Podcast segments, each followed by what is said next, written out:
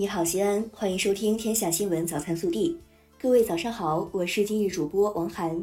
今天是二零二零年七月三十号，星期四。首先来看今日要闻。中央军委晋升上将军衔仪式二十九号在北京八一大楼隆重举行。中央军委主席习近平向晋升上将军衔的火箭军政治委员徐忠波同志颁发命令状。本地新闻：近日。各市上半年经济运行数据陆续出炉，西安的数据令人眼前一亮，GDP 增速百分之二点八，规模以上工业增加值增速百分之六点二，固定资产投资增速百分之十二点八，三项重要经济指标增速位列全国副省级城市第一名。七月二十八号下午，市长李明远到浐灞生态区灞桥区调研生活垃圾分类及末端处理设施运行有关工作。七月二十八号上午，在咸阳市乾县境内的西法北城际铁路乾县特大桥工地，随着首品重约九十九吨的钢箱梁吊装到位，标志着西法北城际铁路建设取得重大进展。七月二十九号，记者从西安市双拥工作领导小组办公室了解到，我市为隆重庆祝中国人民解放军建军九十三周年，将举办以“一城十三地，举城庆八一”为主题的。二零二零年西安市庆祝中国人民解放军建军九十三周年系列活动。七月二十九号，西安高新区举行阿里巴巴中国智能骨干网核心节点暨高新区系列项目集中开工仪式，总投资约七十亿元的九个项目集中开工。最近，细心市民发现，市区不少斑马线又有细微改造。为提高车让人可行性，西安交警全国首创将停车线后移五米。进一步保障行人路权。目前，全市已有三百多处停车线完成优化。七月二十九号，长安区毛坡路通车，不少群众感叹，以后从长安区去主城区再也不用绕道了。该项目分两期建设，一期长安段樱花二路到雁长界，于二零一九年四月开工，十二月完工；二期雁塔段雁长界至西部大道，于今年四月七号开工建设，七月二十九号通车。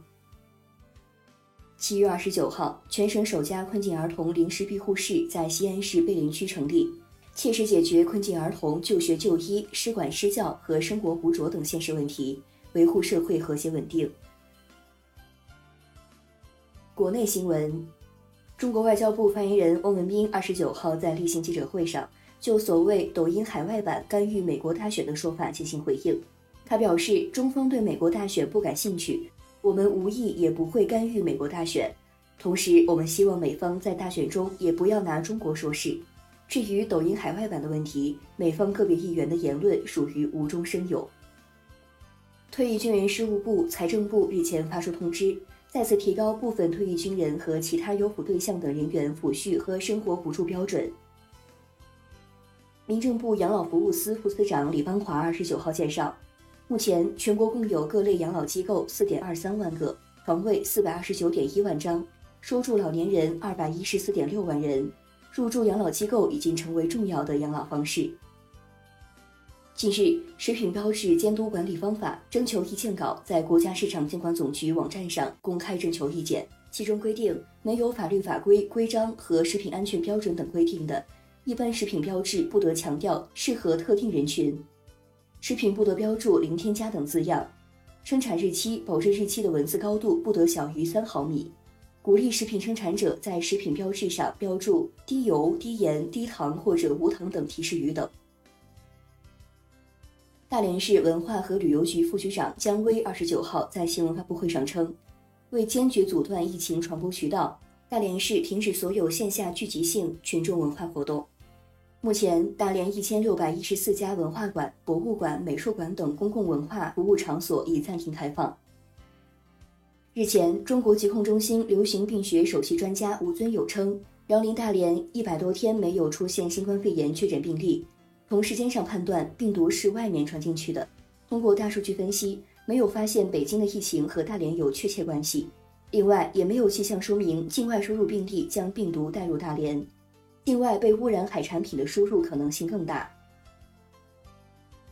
二十九号，中国工程院院士钟南山谈香港疫情防控。香港疫情正在发展之中，已经出现了社区传染，但还没有出现指数级增长。假如这个病还有发展的话，应该是行政上要求大家都要检测，支持免费核酸检测。同时，钟南山建议香港加强与内地防控救治交流。据中央纪委国家监委网站消息，文化和旅游部党组副书记、副部长李金早涉嫌严重违纪违法，目前正接受中央纪委国家监委纪律审查和监察调查。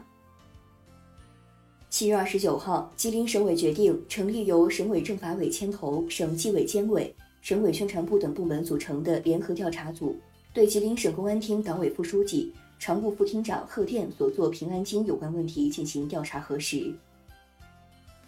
广东省实施《中华人民共和国反家庭暴力法》办法将于今年十月一号起实施。